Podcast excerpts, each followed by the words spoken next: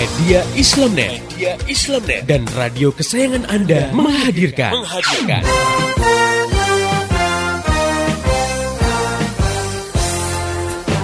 Voice of Islam. Voice of Islam. Voice of Islam.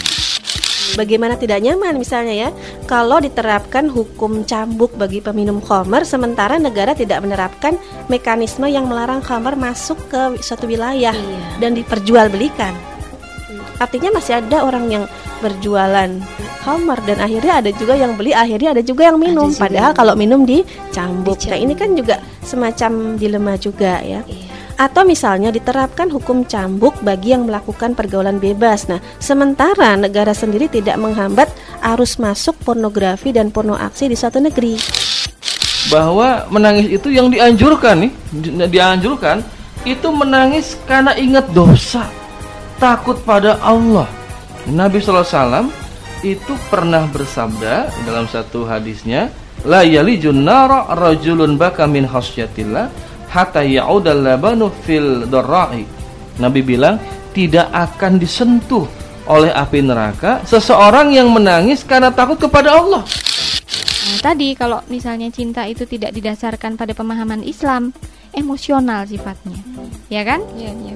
Lagi disayang-sayang sama suami, dikasih hadiah banyak, beliin pakaian baru, Sayang. dibelanjain banyak sayang. Sayang. Nah, begitu suami di PHK, nganggur satu tahun nggak dapat kerja, ini udah mulai mengikis.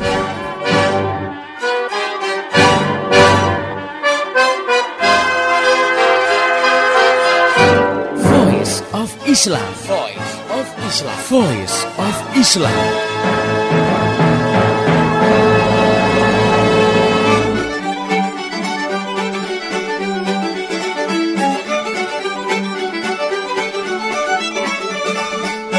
Halo Indonesia, Assalamualaikum warahmatullahi wabarakatuh. Jumpa lagi dengan saya di sini Tresna Sari dalam Voice of Islam, kerja bareng media Islamnet dengan radio kesayangan Anda ini. Dan insya Allah seperti biasa selama 30 menit ke depan saya akan menemani ruang dengar Anda dalam rubrik Keluarga Sakinah. Dan di sini saya selalu ditemani oleh seorang pakar yaitu Ustazah Insinyur Ratu Erma Rahmayanti. Beliau adalah pembina Forum Mar'ah Solihah Pusat Pengembangan Islam Bogor. Baik, kita sapa dulu beliau. Assalamualaikum warahmatullahi wabarakatuh, Ustazah. Waalaikumsalam warahmatullahi wabarakatuh. Eh, gimana kabarnya hari ini? Alhamdulillah baik. Ya, alhamdulillah. Baik, pendengar yang beriman, kita hari ini akan mengangkat topik tentang cerai karena tidak punya keturunan. Nah, ini sangat menarik sekali karena kalau misalnya tentang masalah keturunan nih dikaitkan dengan kata cerai, biasanya agak sedikit berkonflik ya. Tema ini diangkat berdasarkan surat dari Ibu Uli yang ada di Sulawesi Selatan. Assalamualaikum Sulawesi Selatan. Isi suratnya begini Ustazah. Assalamualaikum warahmatullahi wabarakatuh. Apakah istri boleh minta cerai jika suaminya nggak bisa kasih keturunan? Karena bukankah salah satu tujuan nikah adalah melestarikan keturunan? Terima kasih atas jawabannya. Ya, demikian Ustazah. Ini pertanyaan dari Ibu Uli di Sulawesi Selatan. Nah, bagaimana eh, dengan kasusnya Ibu Uli ini? Tanggapan Ustazah? Bismillahirrahmanirrahim. Alhamdulillahirabbil Pendengar yang beriman khususnya Ibu Uli Betul apa yang Bu Uli katakan bahwa melanjutkan keturunan adalah tujuan disyariatkannya pernikahan. Dalam hal ini Allah Subhanahu wa taala berfirman, A'udzubillahi minasyaitonirrajim. Bismillahirrahmanirrahim. Wallahu ja'ala lakum min anfusikum azwajan wa ja'ala lakum min azwajikum banina wa hafada. Nah, di situ Allah menyatakan bahwa Allah telah menciptakan diri-diri kalian ya, pasangan-pasangan. Kemudian dari mereka yang berpasangan ini Allah berikan juga keturunan ya anak-anak dan cucu-cucu. Nah, dan ini masih banyak ayat-ayat lain serta hadis yang menunjukkan ya bahwa tujuan dari pernikahan itu adalah untuk memperoleh keturunan. Nah, hal ini yang harus difahami oleh kita bersama, oleh semuanya ya. Jadi diciptakannya laki-laki dan perempuan di dunia ini ya dan serta merta mereka dilengkapi dengan naluri jinsi ya atau naluri seksual ya dalam hal ini ya kecenderungan untuk menyukai lawan jenis maksudnya itu semata untuk mengikat hubungan antara mereka dengan tali pernikahan. Itu itu maksud dari diciptakannya ada laki-laki, ada perempuan. Oh gitu. Ya. Nah, dan kemudian disyariatkannya pernikahan. Nah, naluri seksual ini itu hanya khusus eh, hubungan seperti itu khusus di antara mereka yang eh, sudah menjadi suami istri. Jadi naluri jinsiah itu tidak boleh diumbar ke orang yang lain. Ya, kepada siapa pun atau kepada kepada siapa saja. Dan ini istilahnya pembicaraan khusus bagi mereka ya di antara mereka saja. Nah, selain dari hubungan antara suami istri sebenarnya naluri jinsiah ini nanti tercakup dengan rasa sayang orang tua terhadap anak ya termasuk kenapa kemudian orang resah tidak mempunyai keturunan itu sebetulnya gejolak dari naluri jinsiah, naluri untuk mempertahankan keturunan. Nah, kemudian bagaimana halnya eh, kalau belum suami istri itu diberikan keturunan? Nah, maka kondisi ini harus difahami sebagai ujian ya dari Allah yang harus disikapi dengan sabar. Oh, seperti itu. Ketika dikatakan itu adalah sebuah ujian ya Ibu, eh, kadang tidak semua yang bisa menerima itu katanya ujian gitu. Nah, bagaimana bisa disebut dengan itu adalah sebuah ujian? Ya, karena punya atau tidaknya anak ya atau keturunan itu bukan semata-mata bertumpu pada upaya manusia. Ya, upaya dari pasangan suami istri saja ya. Kalau sebuah upaya itu tentu semua istri pasti melakukan, pasti melakukan hubungan suami istri ya.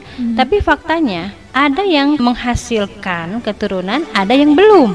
Iya. Nah, ya. Juga kalau kita lihat ya, dari sisi waktu ada yang mendapatkannya itu cepat, ada juga yang lama. Nah, dan kita melihat fakta ini sangat nyata ya di depan mata. Ada istri yang kemudian baru menikah satu bulan kemudian sudah hamil ya.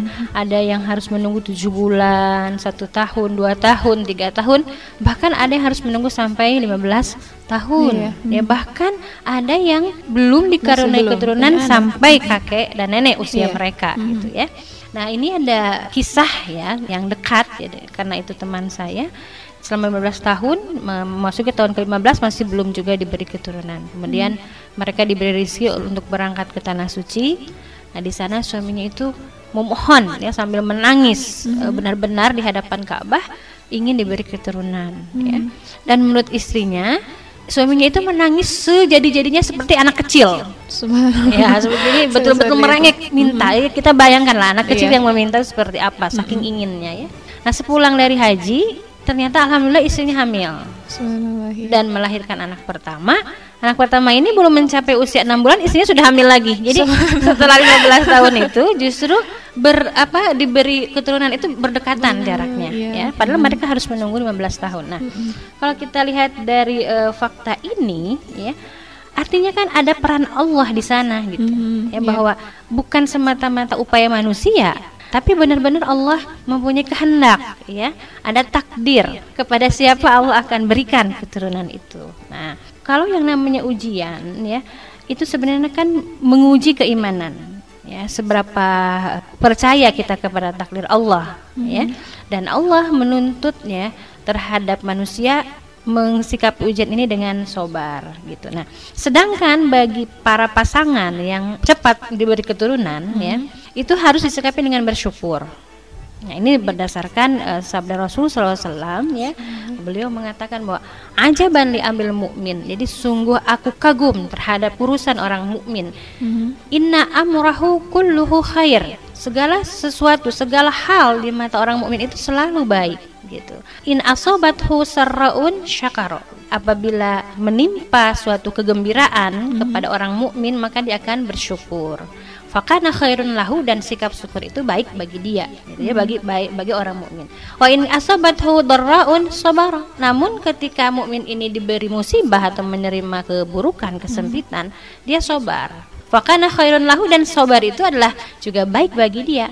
Nah, walaisa dzalika li ahadin illa lil mu'minin. Kata Rasul, nggak ada yang bisa seperti itu sikapnya selain orang mukmin. Jadi eh, sikap mukmin itu kalau diberikan ujian, sabar, diberikan karunia dia bersyukur. Dan Rasul sendiri mengatakan sangat kagum ya dengan sikap seperti itu. Nah, jadi bagi siapa pun ya orang yang eh, beriman ya ketika upaya dia belum berhasil ya eh, dalam hal ini memperoleh keturunan maka harus disikapi dengan sobar. Dan di- dipahami itu adalah sebuah ujian. Dan kemudian kita tindak lanjuti dengan berpikir sisi positifnya. Ya apa maksud Allah? Maksud baik Allah kepada mereka.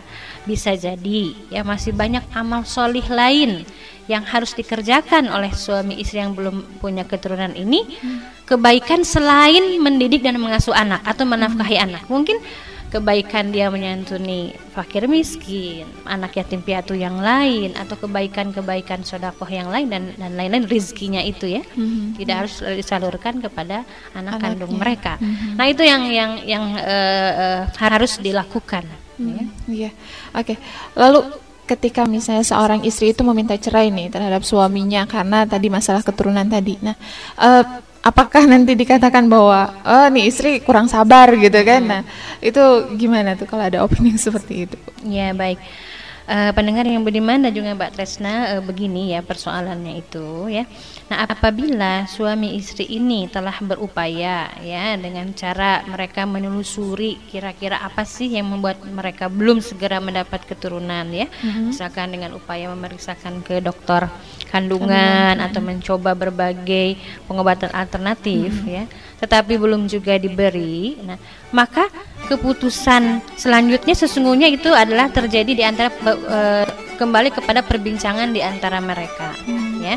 Nah, jika mereka masih sabar menunggu untuk diberi ya dan tetap ikhtiar untuk eh, mendapatkan keturunan ya, maka itu adalah adalah baik bagi mereka. Keputusan itu adalah baik bagi mereka. Nah, namun kemudian seandainya ada kesepakatan di antara mereka ya sudah kita berpisah saja. Siapa tahu dengan menik- kita masing-masing menikah dengan orang lain Bisa kita akan keturunan diberi gitu ya. keturunan. Akhirnya mereka sepakat bercerai. Iya. itu juga dalam keputusan mereka gitu. Ya nah kemudian apabila juga seorang istri ya eh, menginginkan keturunan dan membicarakannya dengan suami ternyata suaminya ini membolehkan dia menikah dengan laki-laki lain. Itu juga dalam keputusan mereka gitu. Ya nah yang agak eh, problem itu eh, kalau istri ini ya eh, ingin minta cerai dari suaminya karena sudah ada laki-laki lain yang menunggu gitu ya Itu beda kasus sih. dan padahal belum dipastikan bahwa suaminya ini tidak bisa memberi keturunan ya iya. Nah itu yang eh, bisa dikatakan dia tidak sobar ya dalam dalam ha- kondisi seperti itu karena ada faktor lain. Iya, faktor Nah, ada X. faktor lain gitu ya. Nah, nah dalam kondisi bahwa sebenarnya masih ada peluang ya, atau harapan pasangan suami istri ini mendapat keturunan, artinya belum ada justifikasi bahwa suami itu impoten atau suaminya eh, istrinya itu berpenyakit dan lain-lain, maka keputusan mereka mau mempertahankan rumah tangga atau tidak kembali kepada mereka. Gitu. Iya. Nah, pendengar yang budiman, pembicaraan kita tentang cerai karena tidak punya keturunan tadi ya subhanallah ya sangat seru sekali. Insya Allah kita akan teruskan diskusi kita setelah kita mendengarkan lagu yang berikut ini. Tetap setia di Voice of Islam.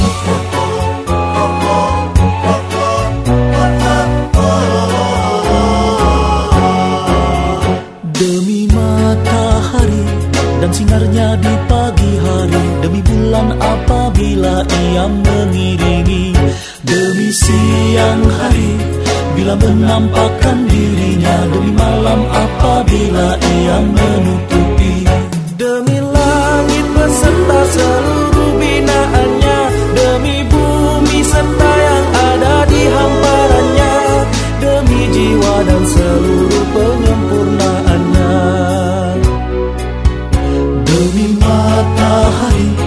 sinarnya di pagi hari. Demi bulan apabila ia mengiringi Demi siang hari bila menampakkan dirinya. Demi malam apabila ia menutupi. Demi langit beserta seluruh binaannya. Demi bumi serta yang ada di hamparannya. Demi jiwa dan seluruh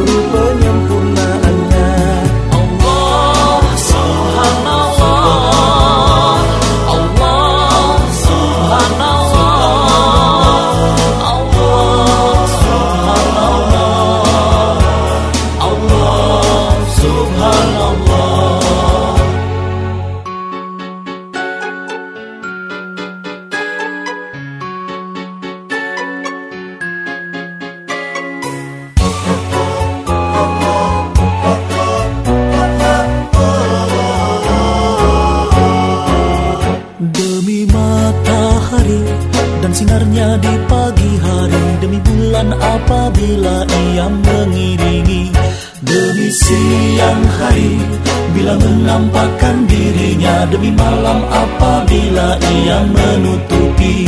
Demi langit beserta seluruh binaannya Demi bumi serta yang ada di hamparannya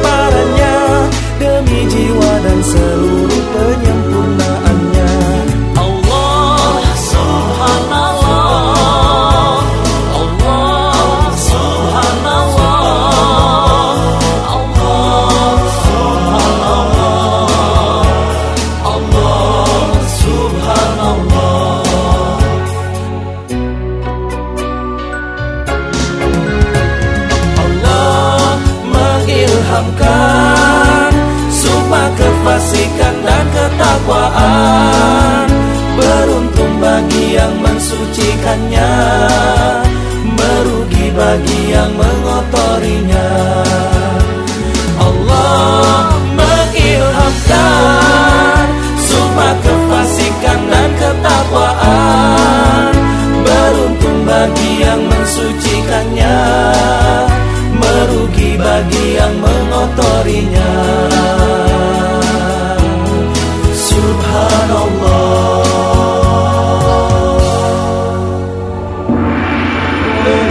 Pengumuman, pengumuman. Berikut ini akan saya bacakan pendengar Voice of Islam yang terpilih mendapatkan bingkisan dari Voice of Islam. Dengarkan.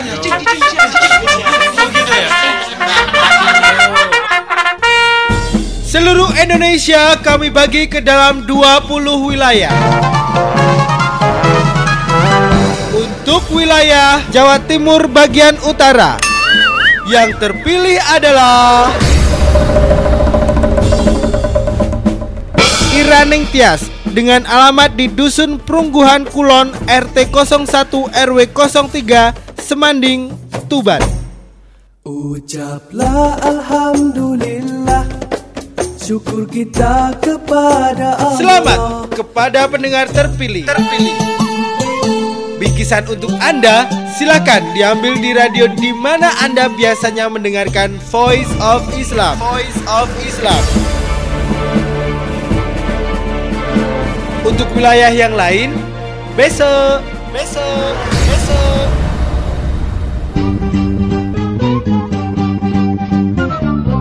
Masih Anda ikuti of Islam. Persembahan media Islamnet dan radio kesayangan Anda ini. Voice of Islam. Voice of Islam. Voice of Islam.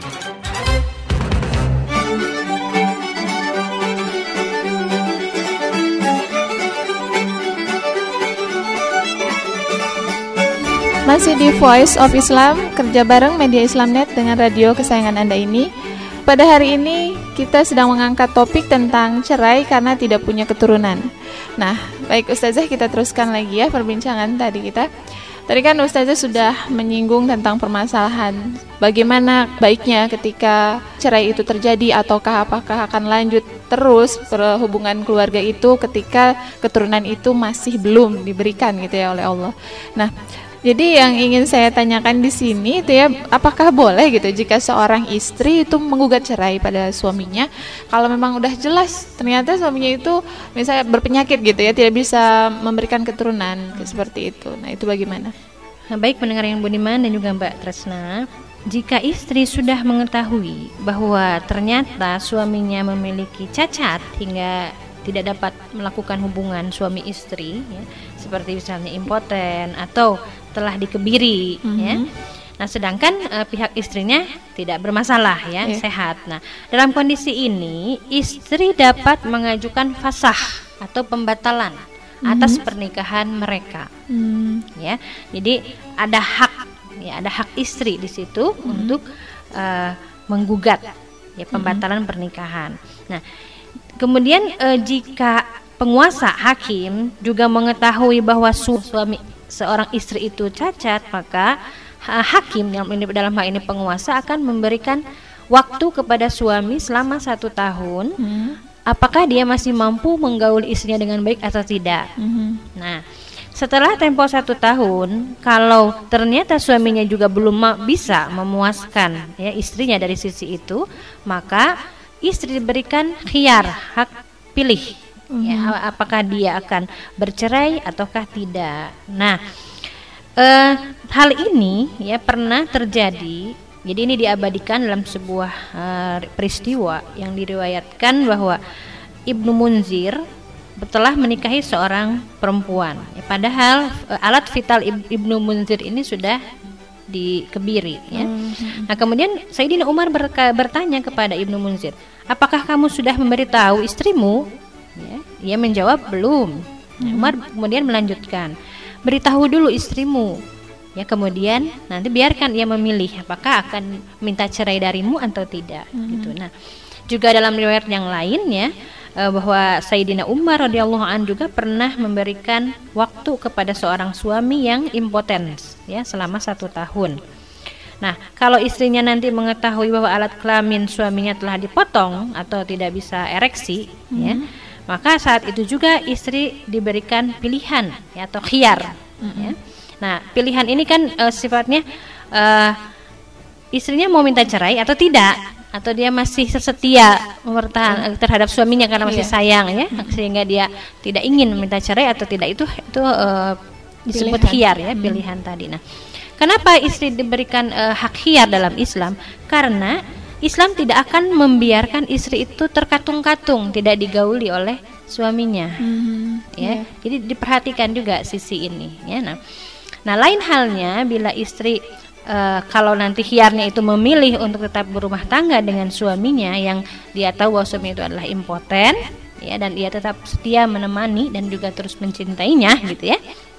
Nah, maka sikap pilihan dia itu juga kebaikan bagi istri tersebut dan ia insya Allah pasti akan mendapat balasan atas kesabarannya itu ya, untuk tetap berumah tangga dengan suami yang eh, tidak mampu memberikan keturunan, Keturunan itu tadi, mm. dan mereka memilih bersikap sabar. Hmm, ya subhanallah ya. Hmm, tapi kira-kira nih ya wanita yang mampu untuk bersabar dengan kondisi suami yang seperti itu untuk kondisi sekarang, nah bu ada nggak nih seperti itu?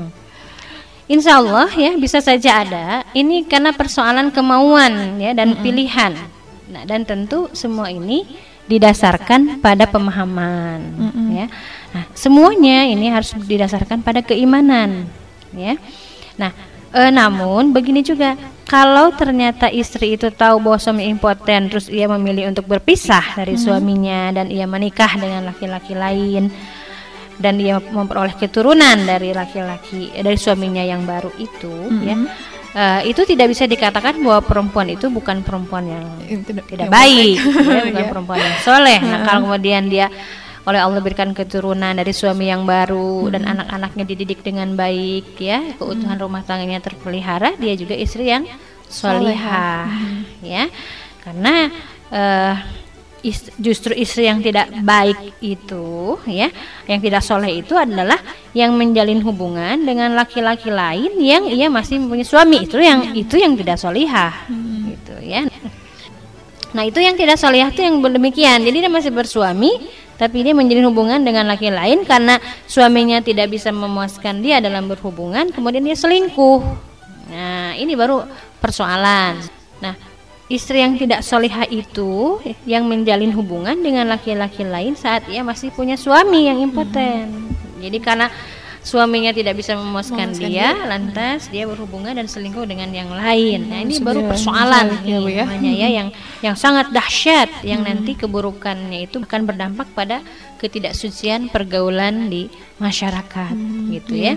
Justru dalam yang ingin saya tegaskan ya bahwa ini dilihat dulu persoalannya ya. Kalau memang istri ketika minta cerai ini kan ingat ini ya hak talak itu ada pada suami. Nah, ketika suaminya menuntut bercerai sementara belum bisa dipastikan bahwa suaminya itu impoten, masih ada peluang atau harapan, maka ketika suaminya tidak menceraikan istrinya, istrinya harus tetap bertahan. Oh begitu. Iya, ya. Dan bersabar, mengambil sikap sabar tetap berikhtiar untuk mendapatkan. Nah, lain halnya kalau kondisi suaminya ini sudah jelas-jelas tidak mampu, ya. Nah, kemudian istrinya meminta eh, cerai, maka eh, tidak boleh suaminya me- membiarkan, dia Membiarkan. terkatung-katung Hmm. gitu. Ya, jadi Kayak gitu. ada solusi untuk itu. Mm-mm. Jadi demikian ya. Oke. Eh, apa ya- apa yang sudah kita perbincangkan itu s- insya Allah sudah sudah bisa eh, jelas lah. Ya, ada satu yang menggelitik saya itu tentang masalah ini ya, apa ya eh, istri yang terkatung-katung gitu ya. Tidak dicerai, tidak juga di ini apa namanya digauli. Nah, seperti itu dengan baik. Nah, eh, karena di masyarakat sekarang itu terjadi gitu ya masalah seperti itu. Nah, bagaimana pandangan Islam Bu tentang masalah yang seperti ini?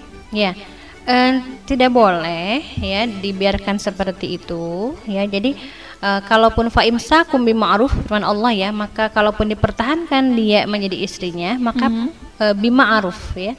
Eh, gaulilah dengan ma'ruf dengan baik ya. Au tasrih bi ihsan atau lepaskan juga dengan yang baik. Jadi jangan kalau mu'allaqah jangan kau biarkan seperti orang yang terkatung-katung. Jadi terkatung-katung itu kan dinafkahi tidak, lahiriahnya ya batiniahnya juga tidak gitu ya. Jadi sehingga tidak jelas. Ya mau mau diapakan sih istri, Istri itu? itu, mm-mm. Mhm, ya.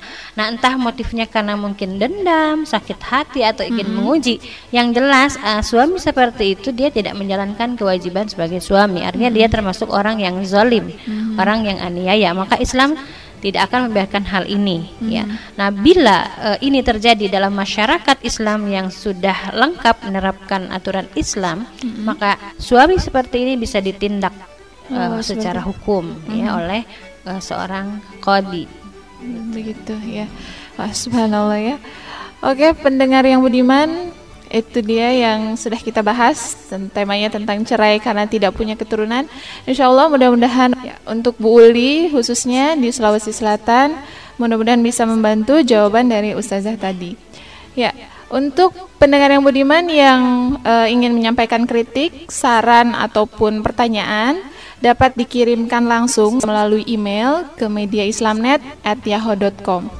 Jika ingin mengetahui tentang Voice of Islam, kota-kota dan radio yang menyiarkannya, dapat diklik di www.gaulislam.com. Baik, saya Tresna Sari dan seluruh kru yang bertugas pada hari ini mengucapkan terima kasih kepada Ustazah Insinyur Ratu Erma Rahmayanti atas penjelasannya. Ya, sama-sama. Ya, kepada pendengar yang telah setia mengikuti acara ini. Pesan saya, sampaikan apa yang Anda dengar dari acara ini kepada yang lain agar rahmat Islam dapat segera tersebar termasuk di kota Anda yang tercinta ini. Mari menimbang masalah dengan syariah. Wassalamualaikum warahmatullahi wabarakatuh. Demikian tadi Voice of Islam. Voice of Islam. Semoga hikmah yang terkandung bermanfaat untuk kita semua. Amin amin amin ya robbal alamin. Kembali bisa Anda dengarkan Voice of Islam. Voice of Islam menghadirkan topik-topik seputar kehidupan kita esok hari di waktu dan gelombang yang sama.